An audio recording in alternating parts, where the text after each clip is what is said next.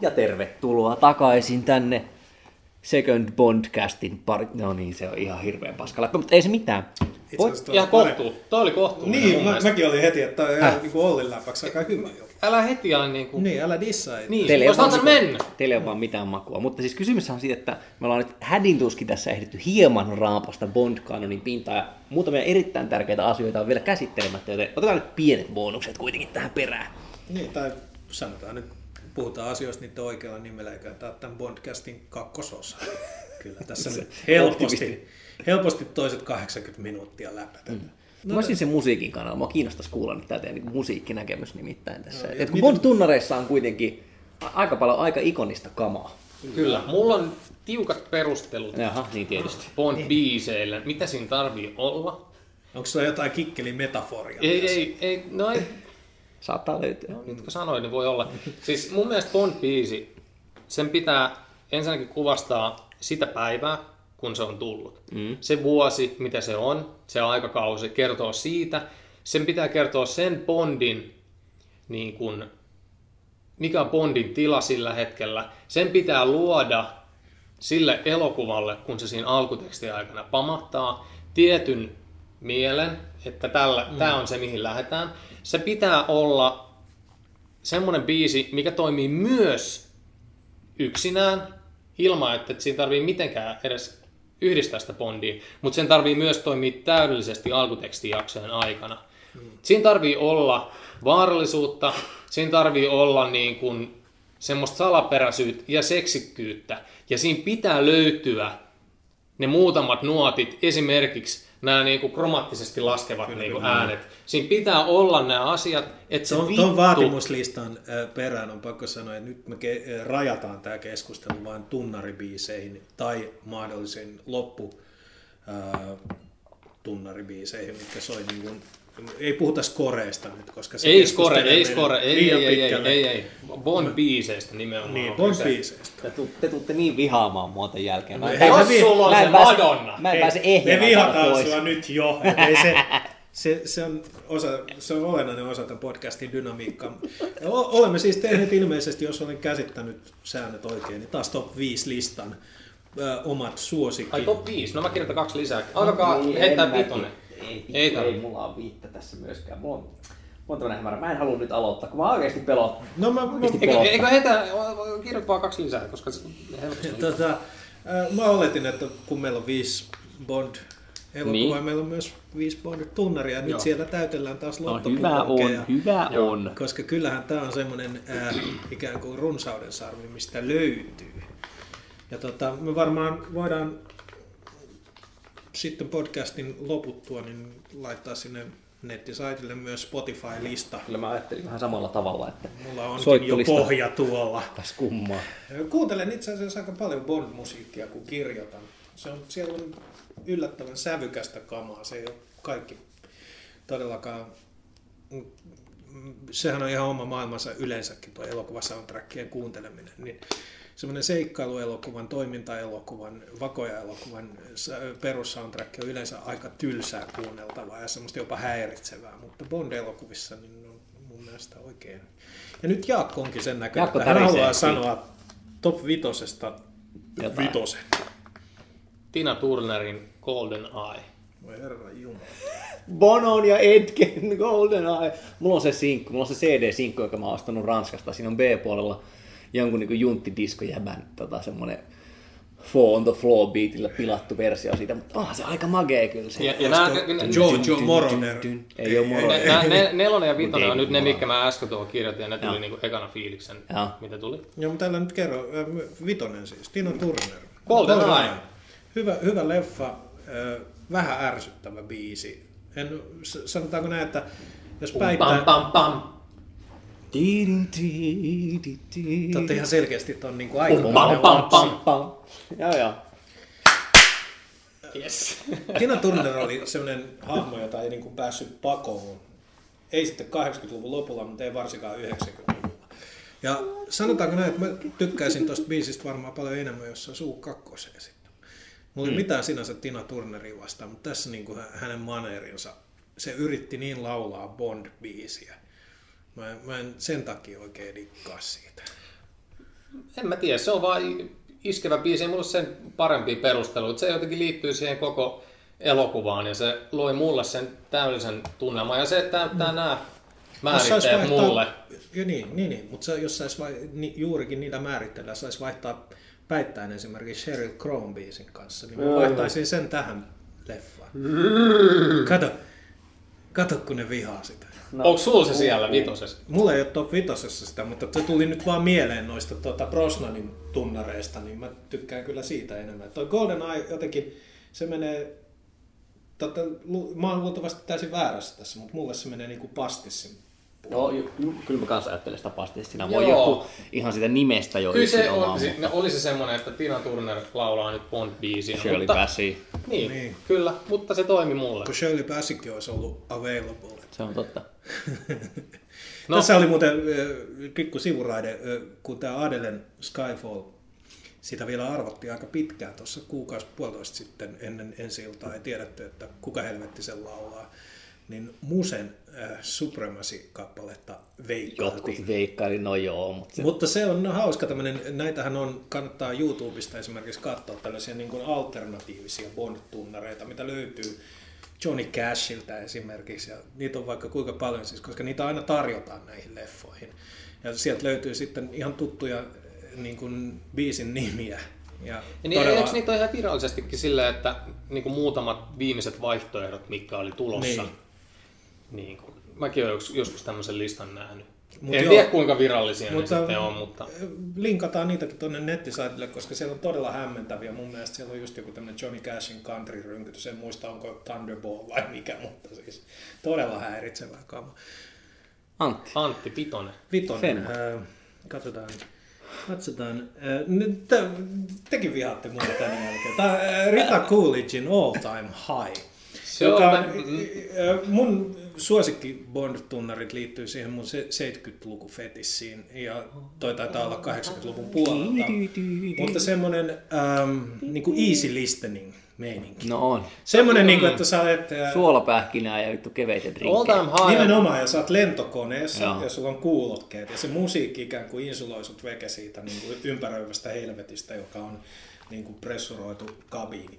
Ja jotenkin vaan All Time Highssa on sellainen, se on vähän sellainen, että se on huonon Bond-elokuvan kuitenkin se hetki, että se on, vähän on niinku toivoa, että se on kiva alku. Siinä on se versio siitä Nelly-helikopterista, ikään kuin se mini-hävittäjä, millä Roger Moore lentää, joka kai tehtiin oikeasti stuntti, kun se sen hangaarin läpi lentää. Ja sitten alkaa soimaan tämä kappale, niin siinä on semmoista hetkellistä sellaista niin kuin koko lattiamatto-glamouria. Siis mahtava termi. Se on kyllä termi. Se on semmoinen niin kuin vesitetty versio niin kuin Mimi Ripertonin tyyppisestä tämmöinen easy listening niin kuin hissi. Biisistä, en mä sano, että se on huonoa, mutta se ei täytä näitä mun määritteitä. Siinä ei ole vaaraa, siinä ei ole kyllä yhtään. Siinä sä oot ihan oikeassa. Mutta ikään kuin siihen aikaan, kun Bondit oli ikään kuin tukossa toimintaa, vaaraa ja glamouria ainakin jollain tasolla niin paljon kuin se oli 70-vuotiaan Roger Mooren kanssa mahdollista, niin nämä toi siihen sen semmoisen inhimillisen elementin. Eli silloin kun näissä ei ollut tätä niin kuin henkilöhahmon jotain heikkoutta tai kaarta tai tällaista näin, niin tuntuu, että tällaiset niin kuin jopa herkät kappaleet, niin ne loi siihen tämmöisen uuden ulottuvuuden. Ja sillä mä oon täysin rakastunut myös siihen ikään kuin siihen jousimelodiaan ja Pulpin versio tästä, joka löytyy David Arnoldin Shaken and Stirred -levyltä, niin se on vielä Jarvis Cockerin puhelaulujen kanssa, niin se on ilahduttavan perverssi versio. Sieltä kehotan kuuntelemaan. Löytyy varmaan meidän Spotify-listalta. Jaa, tästä ei kyllä niin kunniankukka laula siis. Olli Vitonen. No, siis mähän en ole Duran Duran -fani, mutta on siinä mun mielestä aika niin kuin hyvä kertsi siinä biisissä. Se on helvetin hyvä biisi. A View to a Kill. Mä rakastan sitä kappaletta. Haluan tässä kohtaa paljastaa, se on mun numero 1. Oho, no niin. Oho. Mitä? Nyt pojat, rakkaus vallitsee jotenkin aivan täysin kääntö. Nyt älä tule sieltä pöydän yli. Se on niin voimabiisi, ei mitään järkeä kuin vitu hyvä biisi. Se on taitaa olla parempi kuin se elokuva itse asiassa. Se on hyvin paljon parempi kuin se elokuva. Pum, pum, pum, pum. Pum, pum, pum, pum, pum, pum, pum, pum, pum, pum. Sitten siinä on se vittu hieno kitara siinä säkästy. Meidän acapella Bond coverbandi on niin iskussa kyllä tässä. Dance into the fire.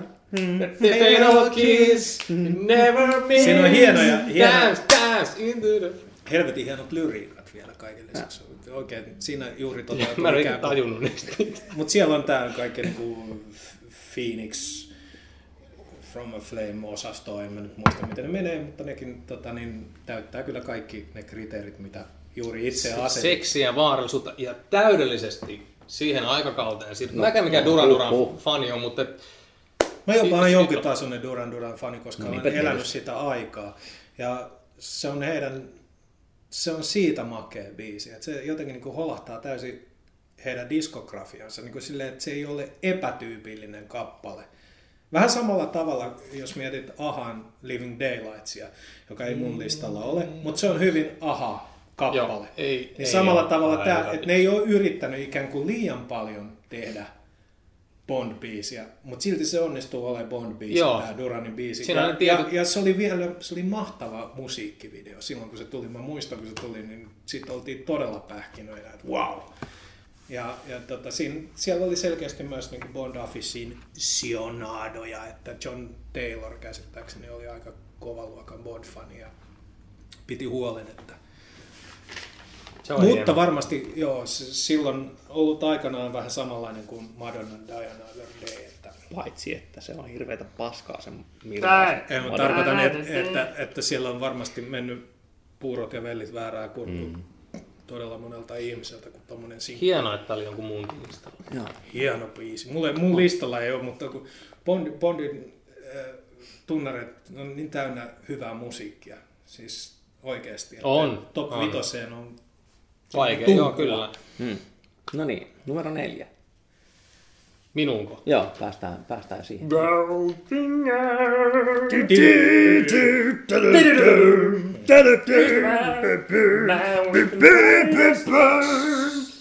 Tää kohta teostot lähtee saatana maksuun. Siinä on helvetin hienot, onko ne trumpetit sitten vai mitkä helvetit siinä huutaa. Varmaan ensimmäinen ikoninen. Et jos mietit, ensimmäisessä Bondissahan ei vielä ollut varsinaisesti tunnaria. Sitten tokassa oli tämä Matt Munron tämmöinen slaageri. Sinänsä ihan hyvä biisi. From Russia. From Russia we love.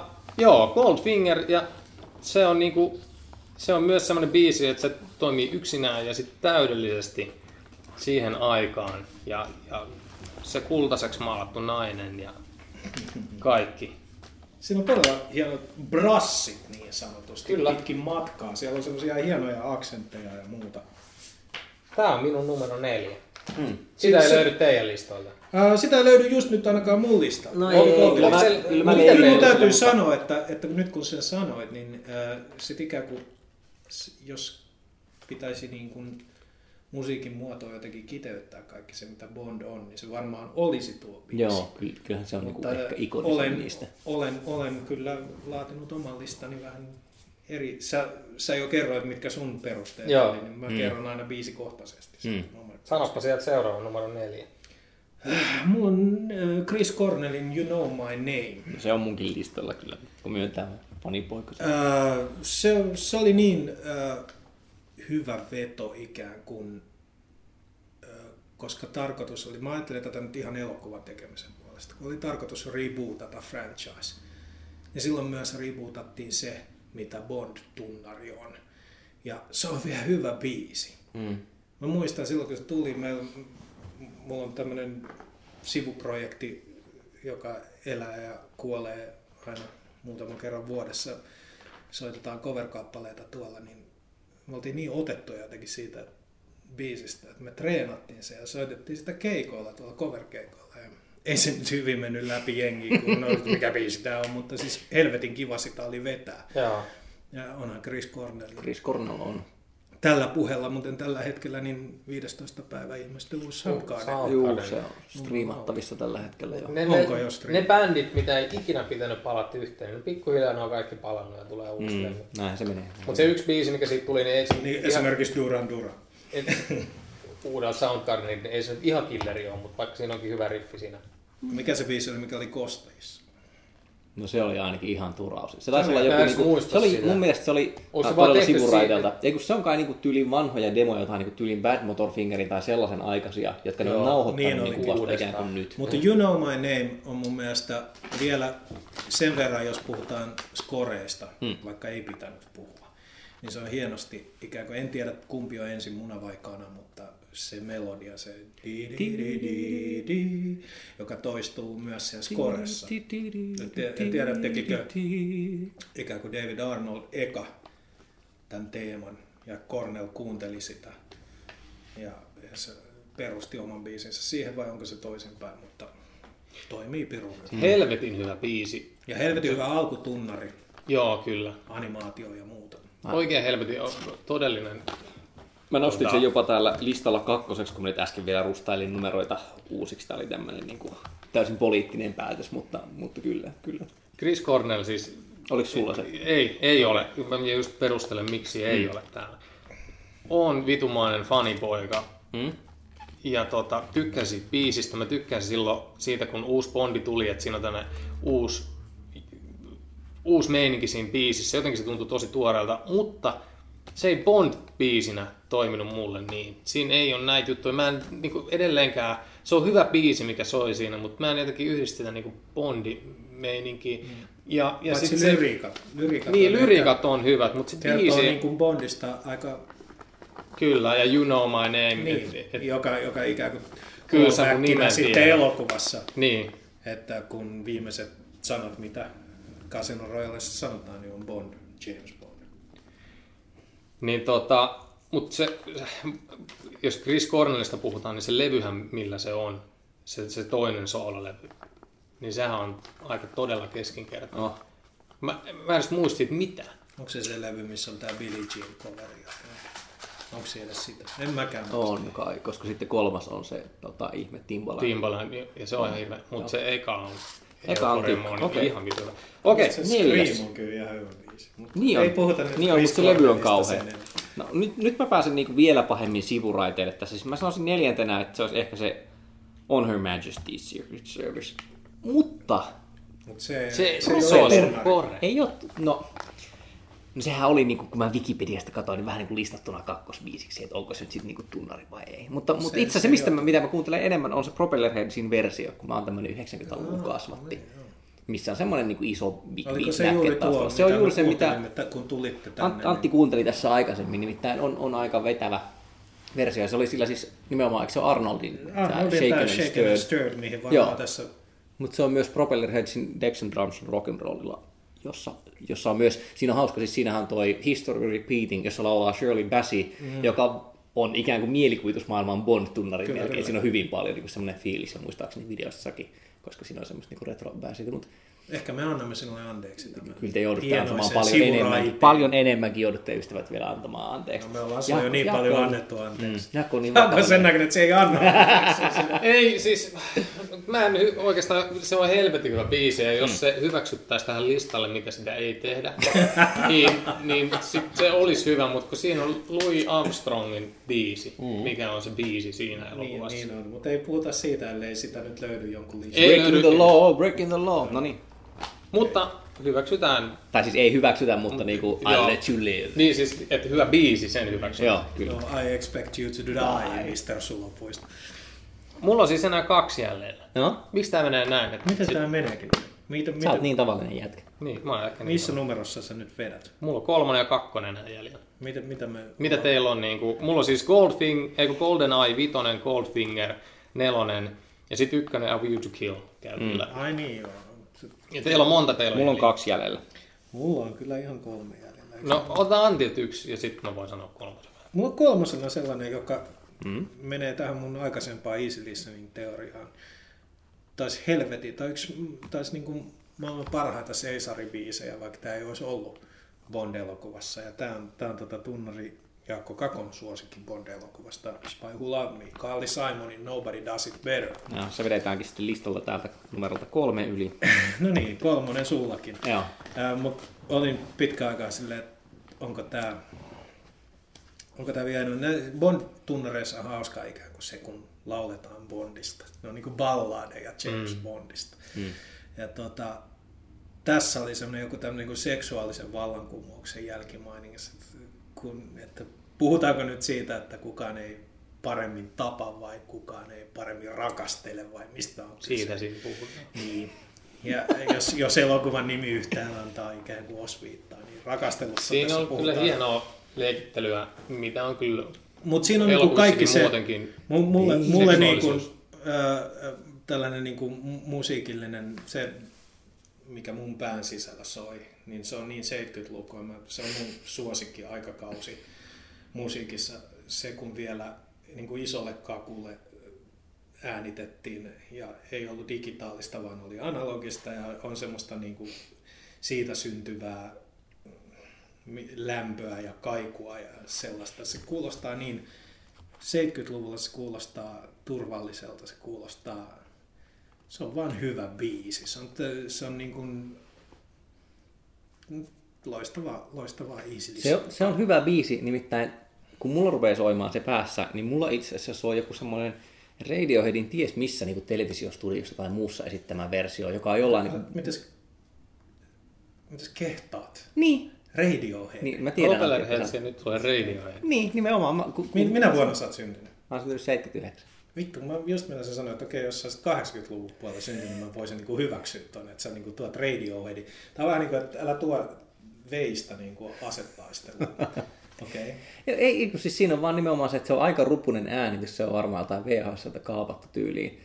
Melko riisuttu sovitus, mutta niinku, että vokaalimelodia siinä tulee aika pintaan. Ja Jorkellahan on niinku. Ei kun Coldplaylla on toinen, joo. Siis tämähän oli ihan muotia, että nämä orkesterit epäilemättä coveroivat. Jorgella on kuitenkin semmoinen niin aika korkea ääni, niin kuin, että se ei siis tavallaan tylsisty tästä melodiaa, vaan saadaan hyvältä. Ja jostain sitten niin siitä ne tyypilliset semmoiset Bond-melodian koukkukohdat niin rupeaa soimaan päässä. Mä en saa selittää tätä millään muulla tavalla kuin, että olen syntynyt semmoiseen aikaan, että poltin aivoni 90-luvulla musiikin suhteen. Mutta vähän sama kuin 70- ja 80-luvulla. Joo, mutta jos sä vertaat nyt ihan siihen alkuperäisen teoksen B-osaan, niin se braassi piskee niin messiin siinä ja se mahtipontisuus, niin se on samaan aikaan herkkä, mutta se on jotain niin kuin eeppistä, se on sellaista siihen yhdistettynä se, vielä se tunnari, se suunnilleen niin kuin alastomat naiset juoksee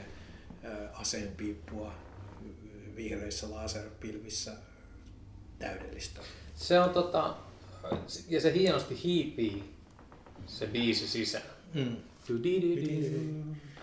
Ja siitä se lähtee niinku hiipimään se biisi. Se on, niinku, mä tykkään siitä, mutta sitten kuitenkin siinä ei ole sitä semmoista vaaraa, siinä on seksiä. Niin. Sehän on semmoista ihan puhdasta pimpilämmitysmusiikkia. Ulkosynnyttäviä hinkataita.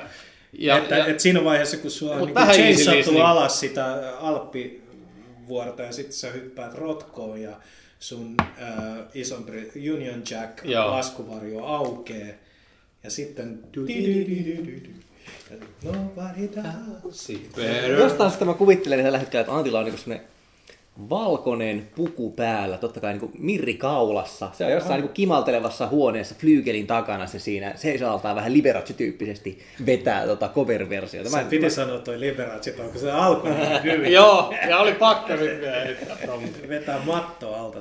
Kyllä siellä takin hännykset heiluvat. Joo, mutta se Carly Simon oli loistava hahmo 70-luvulla. Muutenkin kehotan tutustumaan tytön tuotantoon. Kyllä, maailman paras kappale löytyy sieltäkin. You're so way. Käykö mä seuraavan kielellä? Sulla on yksenä, no mulla on 2. Eli mulla on 3 ja 2 jäljellä, ja mun 3 on Makka, eli Paul McCartney and the Wings, Live and Let Die. Pau. Oli kyllä niin että pau. Oli niin lähellä päästä mun top 5. Oli muutama vuosi sitten katsomassa biisi. Paul McCartneya livenä ja hänen nykyinen livesoundinsa on aika, sanotaanko suorastaan raskas. Niin. Se rumpali on niin perkeleen kova siinä ja soittaa lujaa. Kyllä. Ja sitten siellä on nämä kaksi nuorempaa kitaria, ei ne mitään nuoria ole, vanhempia kuin minä, mutta siis niin kuin nuorempia kuin Makka. Ja siinä vaiheessa, kun Live and Let Die jyrähtää ja ilotulitusraketit pamahtaa, niin Guns N' Roses voi ikään kuin mennä takaisin. Todellakin. Gunnareiden versio on hieno, mutta kehotan katsoa Paul McCartneyn nykyversion Live and Let Diesta. Jumalauta. Mahtavaa kamaa. Hyvä biisi koko ajan ollut. Siinä on heavy metallia, siinä on vittu balladia, siinä on reggaetä, joka on Lindan säveltä. Mun mielestä ehkä jälleen tunnari on parempi kuin elokuva. Niin, no toi aina silloin mä oon vähän silleen messissä, jos niin kuin tunnari on huonompi kuin elokuva, niin kuin Golden Eye tapauksessa. Se on vaikea sanoa, Live and Let Die on vähän hankala elokuva. Se oli Jaakon listalla. Niin? Joo, siis se oli se vaihtuva vitonen. Mm. Se oli se vaihtuva vitonen. Se on sellainen, että mä välillä dikkaan sitä välillä, ja musta on kiva ajatus, että Bond on New Yorkissa, ja sehän oli joku Flemingin novellikin. Joo. Ja se koko Blaxploitation-juttu on. Ja voodoo-meininki. Niin. Mutta se on niin jotenkin, jos leffastaan muutamalla lailla sanoi se, että niin valkoinen mies kuin voi olla Roger Moore valkoisesta puvussa. Ja sitten tuottajat on silleen, että hei nyt toi vittu Blaxploitation lyö ja tämmönen rouhea vittu Mr. leffa. Niin lyödään Bondi sinne ja tehdään siitä nyt tommonen. Sen verran, jos sivuraatille saa mennä, niin erittäin hyvä soundtrack, noin muuten score. Siis siinä on George Martinin tuottamaa kamaa. Kyllä. Ja siellä on niinku vahva pedaalikitarat soi ja se on semmoinen, mitä kuuntelen aika usein. Että se kestää. Siinä on ne samat teemat toistuu, mutta orkestraationa ja sitten on vähän semmoista funkin lätkytystä. Kyllä. Vähän semmoinen jopa niin kuin Uno Turhapuron meininki. Oliko tää sun ykkönen? Eikä. Kyllä se oli mun ykkönen. Mulla on pajat on nyt tyhjeni tässä sitten saman. Ja mulla on yksi enää ja sulla on kaksi. Mulla on käsittääkseni kaksi. Antti on joku toisi ajattele. Sanoppa Antti sieltä. Mun kakkonen on... Tää menee tosi syvälle lapsuuteen. Mä luultavasti... Tää on mun ensikosketus Bondiin täysin tietämättä, mitä James Bond edes on. Tää on Nancy Sinatraa ja siis You Only Live Twice. Hekin on hieno biisi. Jonka siis... Sulla on aika tämmöistä pusi-vittu-linjaa. Joo, mä tykkään melodisesta musiikista. Mä ajattelin, että pusista.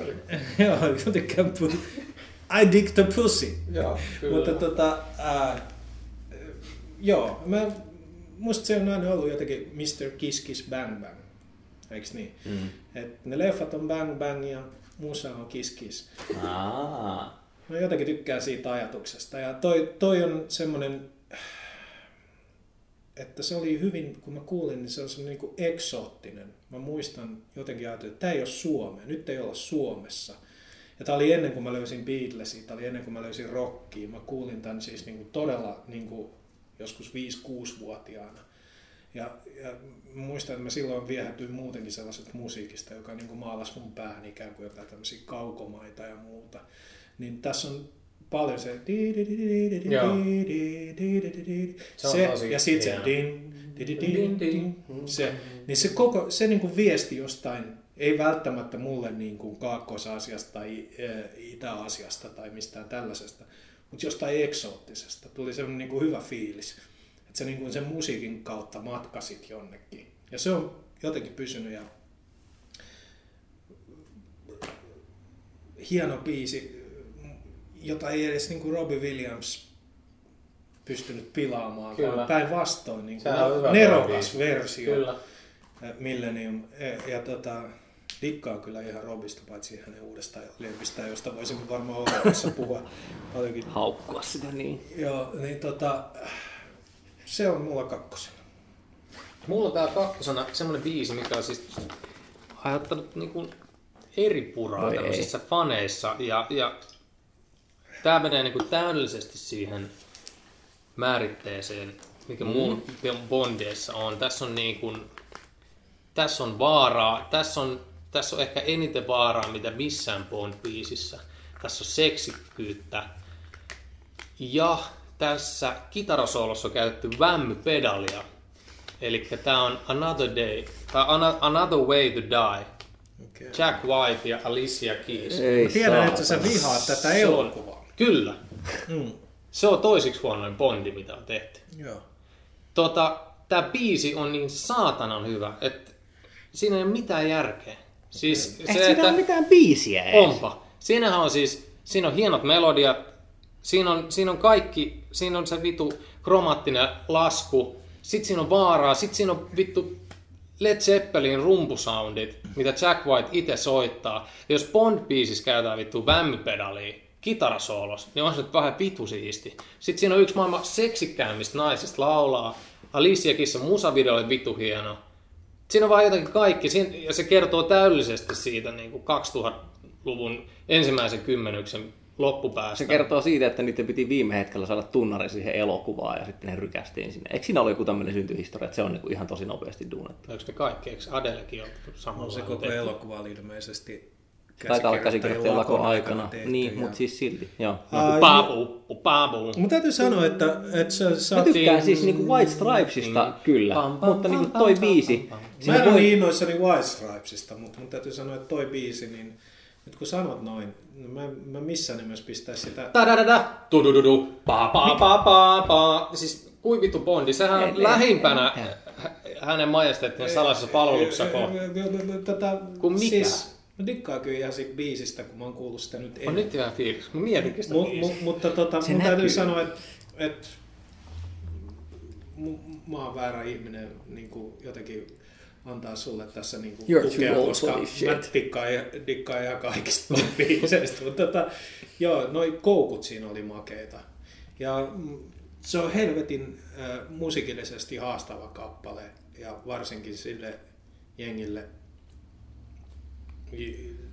jollekin mainstream-jengille, jota ei muuttavasti ole olemassakaan. Niin, mutta siis, varmaan haastavin Bond-kappale. Se ei ole niin helppo. No se, vähän Live and Let Die hengessä. Siihen aikaan, kun Live and Let Die on tullut, niin on ollut varmaan todella ihmeessään porukkaa.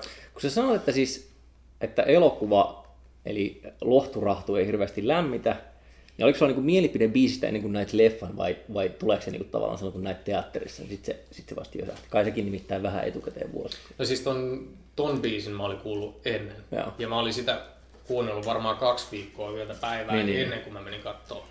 Mä mietin, ja sitten Chris Cornellin oli myös kuulla aikaisemmin, mutta varmaan kaikki muut, no Adelen kuunteli etukäteen, mikä on mun mielestä hyvin mitään sanomaton biisi. Ei toimi yksinään. Se säkeistö oli ihan niinku makea, mutta sitten kun se kertsi, niin se on niinku tosi lässättä. Koska mä taas mietin, mutta sitten sen niinku grafiikan kanssa se toimii ihan. Se on numero 1. Ei, kun 1 on se Duran Duran.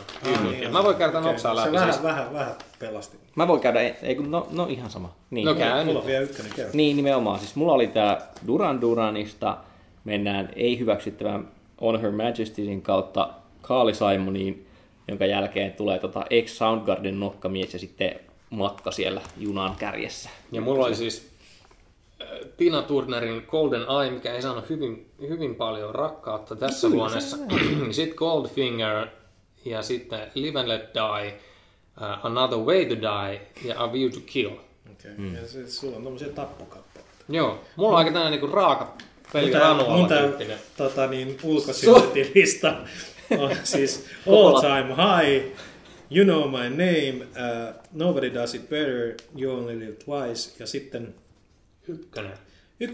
Siis mulla on erittäin soft spot tähän kappaleeseen. Tää on niinku ehkä jopa tämmönen niinku omissa hautajaisissa soitettava biisi. Eli Louis Armstrongin We Have All the Time in the World. Joka on musta yksi tyylikkäimpiä biisejä. Oh.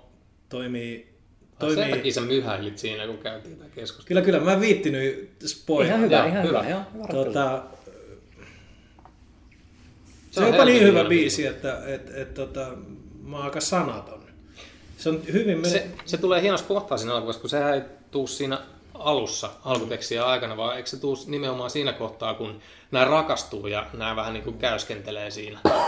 Käy niin kuin treffeillä mitä ikinä. Eikö siinä ole semmoinen ja se kohta? Saa myös ikään kuin lisää tällaista arvoa Bondissa myöhemmin. kun se lukee siellä hautakivessä erittäin salaisessa, eikö niin, että se lukee siinä Tracyn hautakivessä We have all the time in the world. Ja kaikki tämmöiset muuten, tämmöiset niin kuin Bondin suvun motto on, että the world is not enough, ja nyt Skyfall on heidän, nämä on aina kivoja tämmöisiä pikku yksityiskohtia, mutta se biisi on vaan kaikella tapaa tyylikäs.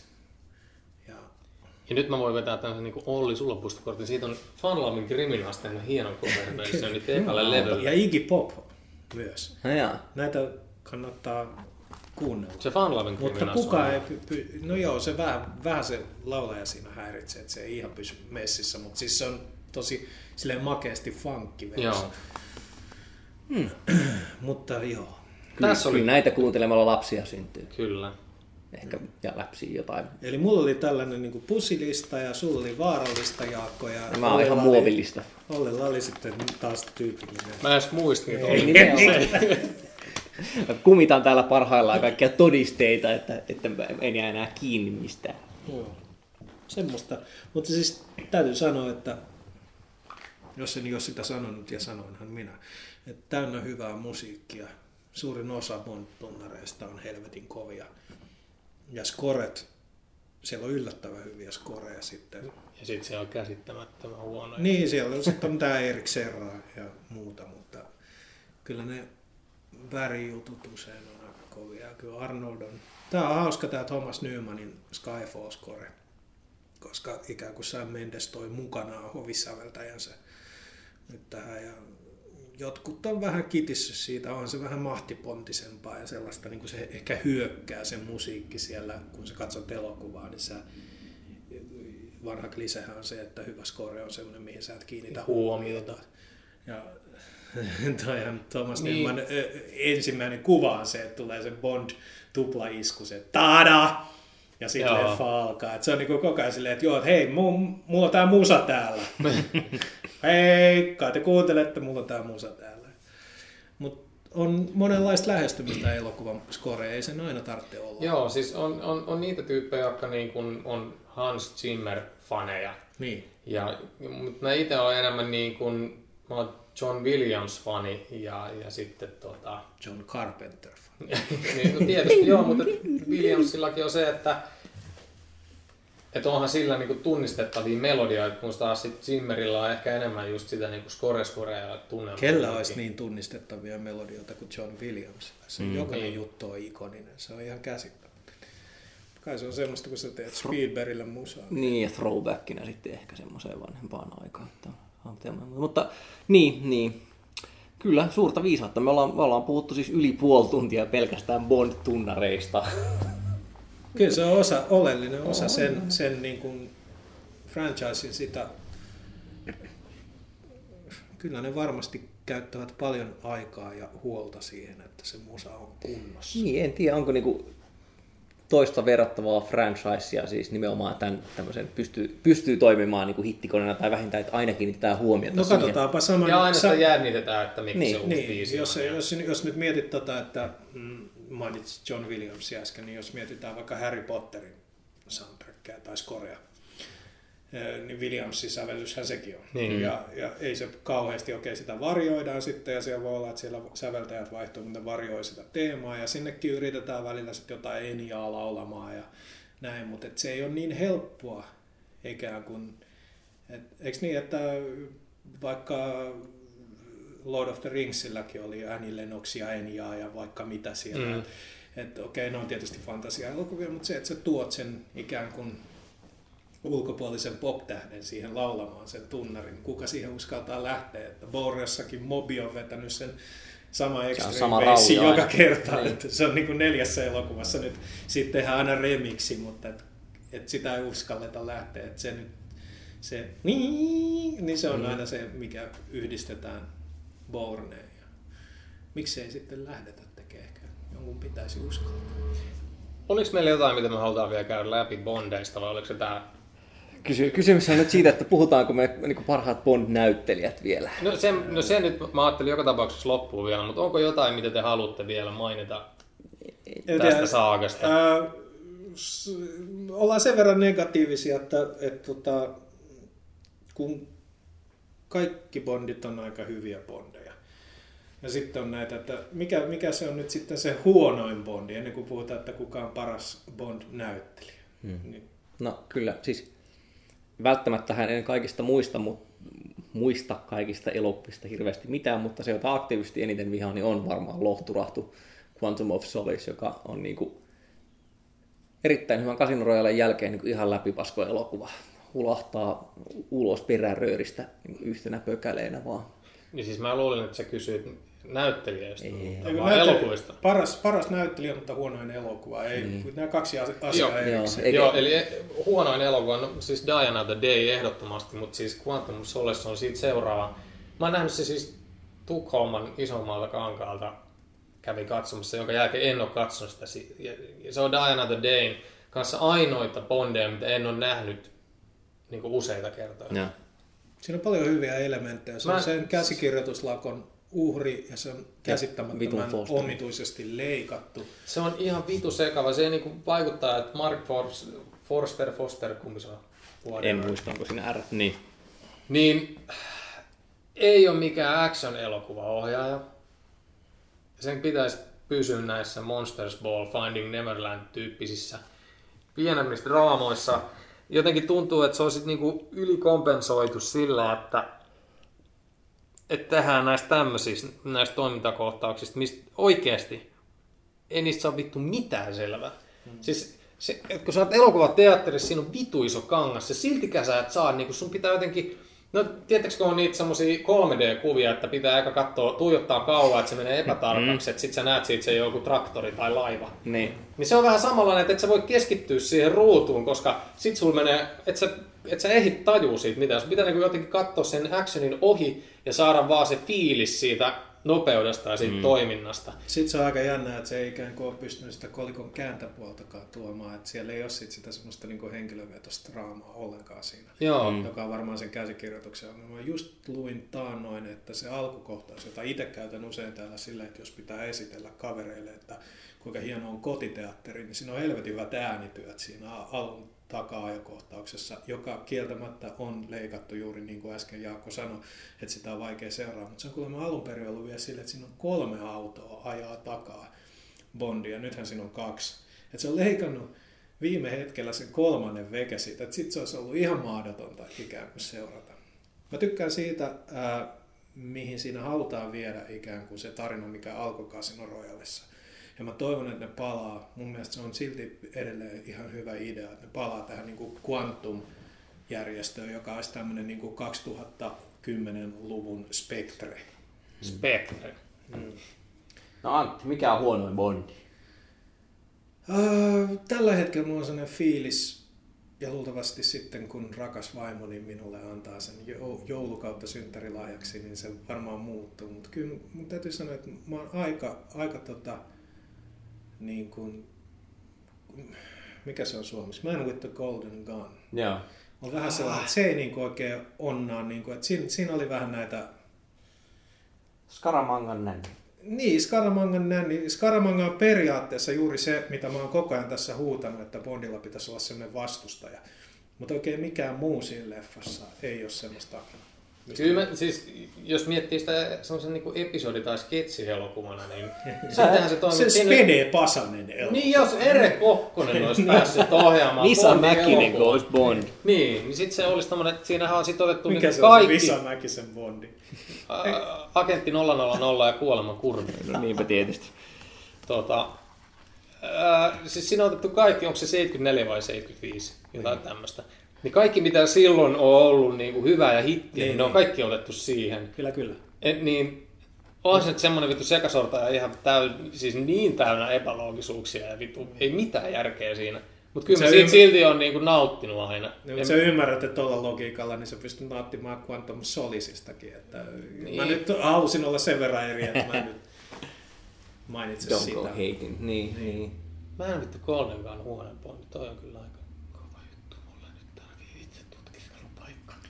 No mutta hei, always end on a high note, eli siis sit niinku silleen, otetaanko me nyt kun me puhutaan, että kuka on paras Bond-näyttelijä, niin otetaanko tämmöinen ehdoton, että pitää vaan valita yksi, että ei mitään niin kuin nyllyä. Top kolmosta, koska se on aika top viides. Top kuusi. Niven. Hei, tää on muuten vielä bonusosio, joka kestää 2 minuuttia. Never Say Never Again, suhteinen tähän elokuvaan. Siis mähän en tiennyt siitä niin kuin hyvin pitkään, en tiennyt, että se ei ole virallinen Bond-elokuva. Okei. Okay. Ja niin kuin sä asuit Porissa. Niin. Mutta no siis olin mä nyt ehkä 12, kun mä kuulin siitä. Mutta siis että niinku, pienenä se meni siis sillä, että mä katsoin Bond-elokuvia ennen kuin mä osasin lukea. Mulla on hyviä muistoja eli siitä. Eli noin 12-vuotiaaksi asti. 18. Mutta et Filmnetit ollaan katsottu isoveljen kanssa, Bond-elokuvia isän kanssa. Ja sitten ne tylsät keskustelukohtaukset ollaan kysytty, että mitä ne puhuu. Ja sitten kun taas on actionia, niin on ollut helvetin siistiä. Ja kaikki ollaan katsottu siis silloin Bond-elokuvia. Ja niistä on tosi hyviä muistoja. Ja sitten mä muistan, tämä Never Say Never Again on semmoinen elokuva, että se oli vitu harvinainen. Sitä ei löytynyt mistään. Sitä metsästettiin, sitä vuokrakasettiin. Me lähtiin, isä soitti raumalaiseen divariin, niin me lähdettiin ajaa autolla sinne ja haettiin sieltä. Se oli niinku, ei se ollut divari, vaan se oli joku tämmöinen niinku huoltoasema, jos oli sitten videovuokraamo siinä sivusta tai jotain. Ja sieltä vuokrattiin se ja sitten tultiin kotiin ja se kopioitiin VHS:llä. Mulla oli kanssa kopsattu VHS. Ja sitä sitten kopioitiin kaikille, joka tarjosi vastana jotain hyvää harvinaisuutta tai jotain, mutta siis se oli todella harvinainen 80-luvulla se VHS. Ei sitä näkyy löytynyt mistään, mutta Never Say ja Never Again. Mun mielestä se on parempi kuin Pallosanoma. Niin. Mä tykkään siitä. Mun mielestä siinä on jotenkin sama siis tarina, joo. Siis mutta kaikki, niinku jotka on tähän saakka jaksanut kuunnella, niin luultavasti tietää. Mutta niinku backstory. En mä tiedä, onko se Bond-elokuva, mutta siinä on hauska yhtymäkohta Skyfallin, eli ikään kuin vanhentunut joo. Bond, joka pitää palata hoitamaan tehtävää. Never say never again. En mä kyllä muista siitä. Mä en muista tunnaria. Mä en muista yhtään hyvää kohtausta siitä. Kyllä mä muistan. Siinä on hieno tämmönen joku ihme se laserpeli. Joo, se on ihan hirveä shokkijuttu. Ja sitten se joku silmä vittu. Siinä on se joku. Joo. Siinä on se kaveri, joka oli tossa, eikö se ole se mulkku tosta Ghostbustersista, sen silmä revitään irti. Ja sitten Famke Janssenin tämmöinen sukulaissielu on se naispahis siinä. Carrera, asiakka, ei. Se sukunimi se on vähän eri elokuvissa. Katsotaan tässä, Bond, ei. Jolla oli muuten blondatut häpykarvat, jos jotain kiinnostaa. Ja sitten siinä oli tää Klaus Maria Brandauer vai mikä helvetti? Onko siinä Bond-kirjassa siitä? Ei varmaan ole, koska se ei ole virallinen. Mutta Never Say Never Again, siis niinku, sen kyllä se on ihan mielenkiintoinen. Barbara Carrera muistaa. Joo, Barbara kyllä. Joo, mutta ei ole kauhean hyvä elokuva kyllä. Mutta se oli hauskaa se, että silloinhan oliko se samaan aikaan kuin View to a Kill. Että se oli niinku tällainen, 83. Että se oli tällainen niinku kaksi Bondia vastakkainen. Että tuli suhteellisen samaan aikaan. Enskari ja muuta. Mutta Olli Sulopuista, kuka on sinun suosikki James Bondisi? Niin, no en tiedä, onko tämä nyt epäloogista sanaa, mutta kyllä mä tykkään Daniel Craigista kuitenkin ehkä sit enemmän kuin Connerista Bondina. Niin kuin jotenkin se, tämä liittyy nimenomaan siis siihen näyttelijän fanittamiseen ehkä muutenkin, tai siihen, että mä pidän sitä karismaattisena ja kiinnostavana katsella, että vaikka mä niistä Connerin Bondeista, niin kuin tuossa äsken rankkasin niitä kuitenkin sinne klassikkohommana ylöspäin, niin joku siinä Daniel Craigin kuivuudessa sen silmissä, se on ihan käsittämättömät silmät. Siinä, että niin se on ollut, ehkä sitä auttaa myös se, että vaikka se on ollut siinä läpipaskossa QOS:ssä, niin Royale on tosi hyvä. Ja Skyfallkaan ei ole ihan huono, kun taas niin kuin näillä muilla on sitten se, että kun on niin laaja rosteri, niin tavallaan se vähän sitten ehkä laahaa sieltä mukaan. Että vaikka tietenkin kirkkaammat hetkessä olisi tosi hyviä, niin sitten ne huonoimmat sitten vähän kuitenkin sitä feidaa. Älä Jaakko puhkase silmiä, se ei ole. Ei kato, mä koitan miettiä. Tää on tosi vaikea kysymys.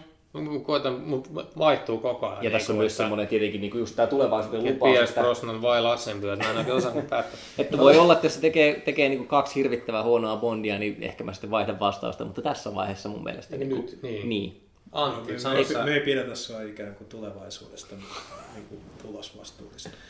Kyllä mullakin on Daniel Craig. Mä dikkaan jäbästä. En niinkään ole digannut häntä kovin monessa muussa elokuvassa. Silloin mä näin sen ekan kerran jossain Lara Croftissa, missä se oli Tomb Raiderissa. Ja mun mielestä tässä Fincherin Stieg Larsson filmatisoinnissa ehkä siinä nyt olisi voinut olla ihan kuka vaan. Mutta jotenkin Bondissa toimii mulle. Olen tykännyt Sean Connerista aikaisemmin.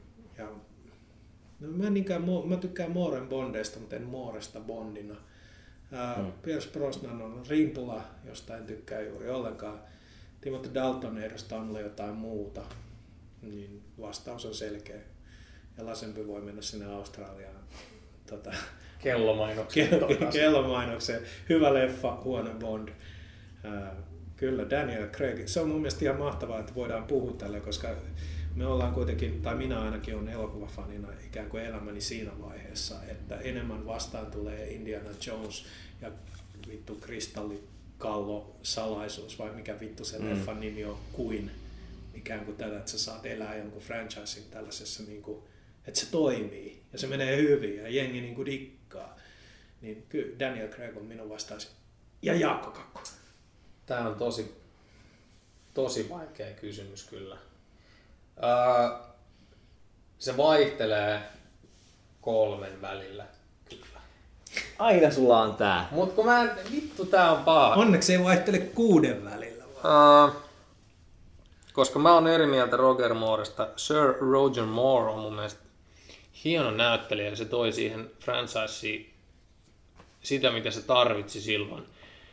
Sean Connery on toki charmantti herrasmies, joka painelee siellä, mutta sen ruumiin liikkeet on aika kytköjä verrattuna siihen, kuinka näppärä agentti pitäisi olla. Puhumattakaan tietysti Roger Mooren niin liikkumisesta. Ja hänen stuntmiehiensä liikkumisesta. Ja sitten mä tykkään siitä. Jotka hoitaa yleensä sen liikkumista. No Lasenpyyny ei tietenkään ole. Ja Pierce Brosnan ei missään tapauksessa. Daltonissa mä tykkään, siitä tuli jotenkin semmoinen kylmä tosikko, niin kuin hoidetaan hommat tyyppinen, mutta ei se voi olla se. Vittu, mua vituttaa sanoa Daniel Craig, mutta kyllä se vaan on, koska se on tuonut siihen hahmoon semmoista, se on tuonut siihen aitoa niin kuin haavoittuvaisuutta. Certified Second Act Podcast Bond. On todellakin. Daniel Craig on meidän Bondi. Hyvä Danny. Ja mä jopa väitän, että se ei johdu ainoastaan sitä, että se on tuoreempana muistissa. Koska ei siitä ole kyse, vaan että se, mitä se on tuonut sillä hahmolle ja miten se kantaa sen hahmon. Ja myös, kuinka usein mekin törmätään vaikka tämän podcastin yhteydessä siihen, että vaikka Hollywood, vaikka nyt ei puhuta varsinaisesti Hollywood-elokuvista, mutta amerikkalaisista rahanaisakin, niin siitä, että kuinka luutuneita tuottajat on ja kuinka vähän ne uskaltaa ottaa riskejä, niin kuinka Daniel Craigin kästäminen oli oikeasti. Jos nyt kuka tahansa voi mennä internettiin ja lukea niitä juttuja ennen Casino Royale. Se oli iso riski ja se on kannattanut. Daniel Craigin hyvästä elokuvasta pitää mainita toi Layer Cake. Layer Cake oli hyvä leffa, joo, ja sitten se oli siinä Mendesin siinä, missä oli Tom Hanks. Road to Perdition. Joo, mutta joo, onhan se tehnyt hyviä juttuja. Ja mä luulen, että, joo, totta, mutta mä luulen, että Layer Cake on varmaan yksi niistä syistä, miksi se on päässyt Casino Royalelle. Ja Matthew Vaughn muuten ohjaa seuraavan Tähtien sotaan. Toivottavasti. Niin just. Han Solo. You heard it here second. Ja Leija tulee siihen. Mä lähden nyt vessaan, hei. Pistäkää jätkät niin oikeasti. Aina se tekee tän. Sillä on 40 rakko. Mä oon myös juonut puolipulloa viski. Antti Peso 004 poistui keskuudestamme, joten Jaakko 002. Miten se meni? 002. Niin justi, 002 ja Olli Sulo 00 Puisto. Kiittävät seurastanne. Toivottavasti tapaamme tälle auraallisesti pian uudestaan siihen asti. Kävelkää aina pyssyn rihojen sisällä.